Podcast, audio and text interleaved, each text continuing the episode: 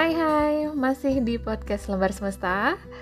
Kita lanjut nih ya, bahas buku kedua kita, Range by David Epstein. Di episode kali ini saya bakal bahas tentang fisik bukunya dan rekomendasi plus minusnya buku ini seperti apa.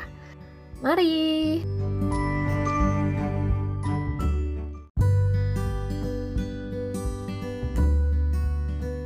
Saya akan mulai dari cover bukunya yang sangat eye catchy dengan warna biru kehijauan muda gitu. Saya nggak tahu ini definisinya warna apa ya. Mungkin warna hijau toska muda mungkin ya atau uh, hijau telur asin kalau saya boleh pinjam istilah salah satu iklan cat ya. nah, uh, covernya ini uh, menggunakan soft cover dan isi bukunya menggunakan book paper. Tebalnya 389 halaman, tingginya 23 cm dan lebarnya 15 cm, jadi agak besar sedikit dari A5. Dilihat dari jumlah halamannya tadi, ini bukan buku sekali duduk, tapi masih memungkinkan untuk teman-teman bawa di dalam tas. Kemudian masuk ke segmen bukunya. Buku ini terdiri dari daftar isi, lalu ada quotes belum masuk, Lalu ada pendahuluan yang bercerita tentang Roger versus Tiger yang membuat memberikan kita sebuah gambaran besar tentang isi buku gitu ya. Jadi ada pendahuluannya. Baru setelah itu masuk ke konten. Setelah konten ada catatan tentang kutipan-kutipan yang ada di buku, penjelasan atau sumber kutipan tersebut yang menjadikan ini juga daftar pustakanya akhirnya gitu.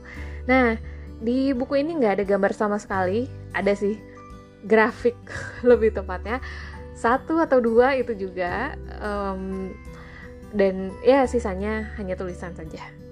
Lalu tentang bahasanya yang saya baca versi bahasa Indonesia kebetulan dan teman-teman ini tidak enak dibaca kalau boleh jujur ya.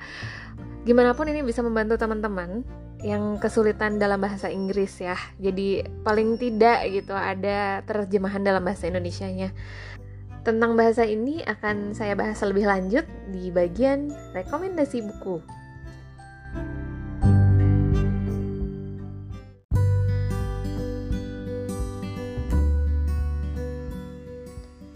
Baik, sekarang kita masuk ke rekomendasinya.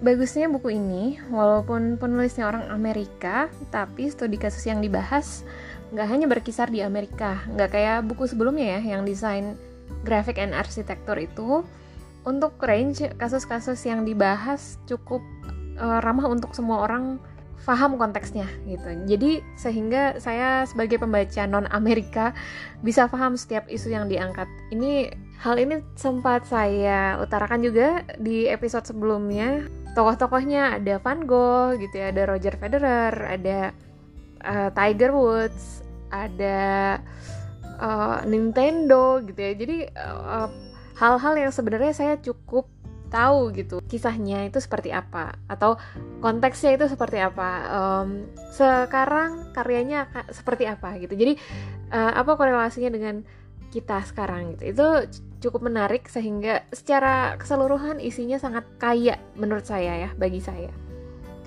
tapi sayangnya translate-nya buruk sekali gitu yang saya baca ini bahasa Indonesia terjemahannya bagi saya agak jauh dari konteksnya atau malah terlalu langsung. Sedangkan grammar bahasa Inggris dan struktur kata dalam bahasa Indonesia itu tidak sama ya.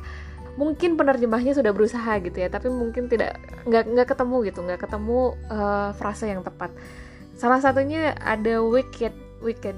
Uh, dia terjemahkan jadi culas dan ini tuh diulang terus di se seluruh bagian buku dan bagi saya kata-kata culas itu bukan kata-kata yang pas gitu ya untuk menerangkan tentang range ini gitu.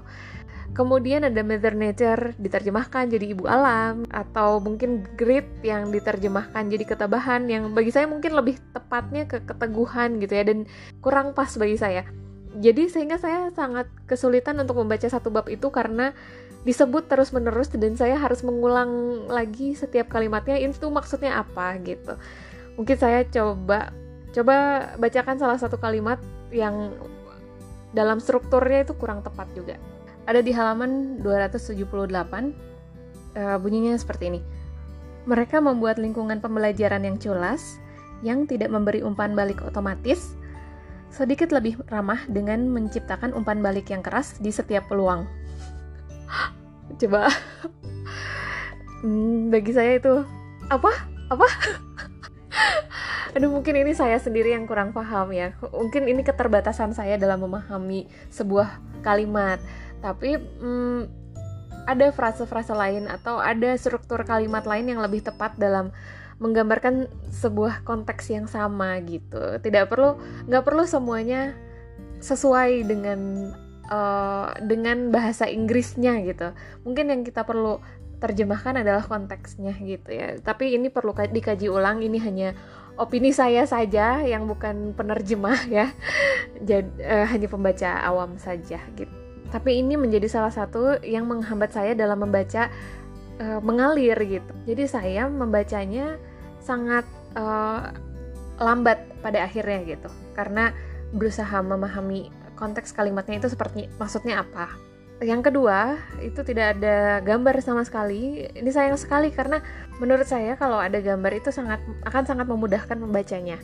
Karena ada beberapa uh, peristiwa yang jika ada gambar setidaknya gambar ini bisa menjadi salah satu rehat uh, bagi pembacanya untuk memahami secara keseluruhan peristiwa yang sedang dibahas gitu ya.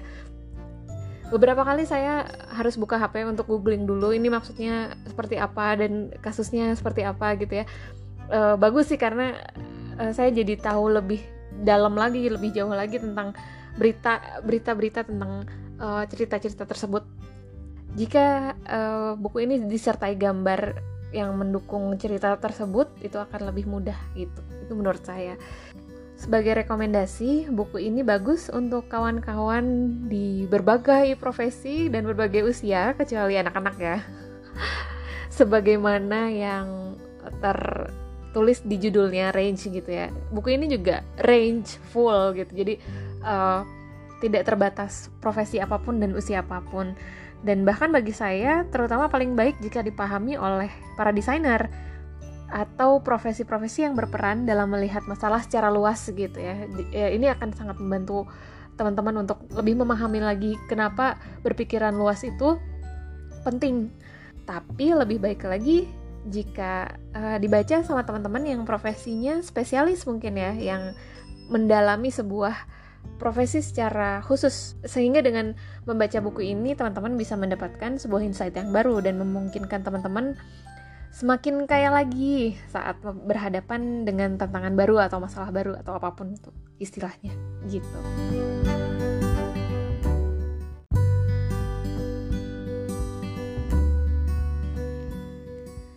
Sekian review dari buku kedua kita, Range oleh David Epstein. Semoga bisa memberikan gambaran untuk teman-teman tentang buku ini ya. Uh, sebenarnya overall di luar terjemahannya yang kurang baik saya sangat merekomendasikan buku ini untuk dibaca sebenarnya ya. Karena beberapa hal sangat relate ke berbagai aspek keseharian kita gitu. Uh, sering kali saya bertemu dengan sebuah hal yang itu tersebut gitu ter terbahas di buku range ini Nah, untuk menutup, saya akan uh, mengutip sebuah quotes dari halaman pembuka bukunya. Uh, bunyinya seperti ini. Ia menolak untuk mengkhususkan dirinya pada apa pun dan memilih untuk mengamati keseluruhan daripada hanya perbagian. Dan ternyata manajemen Nikolai membuahkan hasil yang paling cemerlang. Oleh Leo Tolstoy dari buku War and Peace. Sekian dari saya, sampai ketemu di episode berikutnya. Dadah!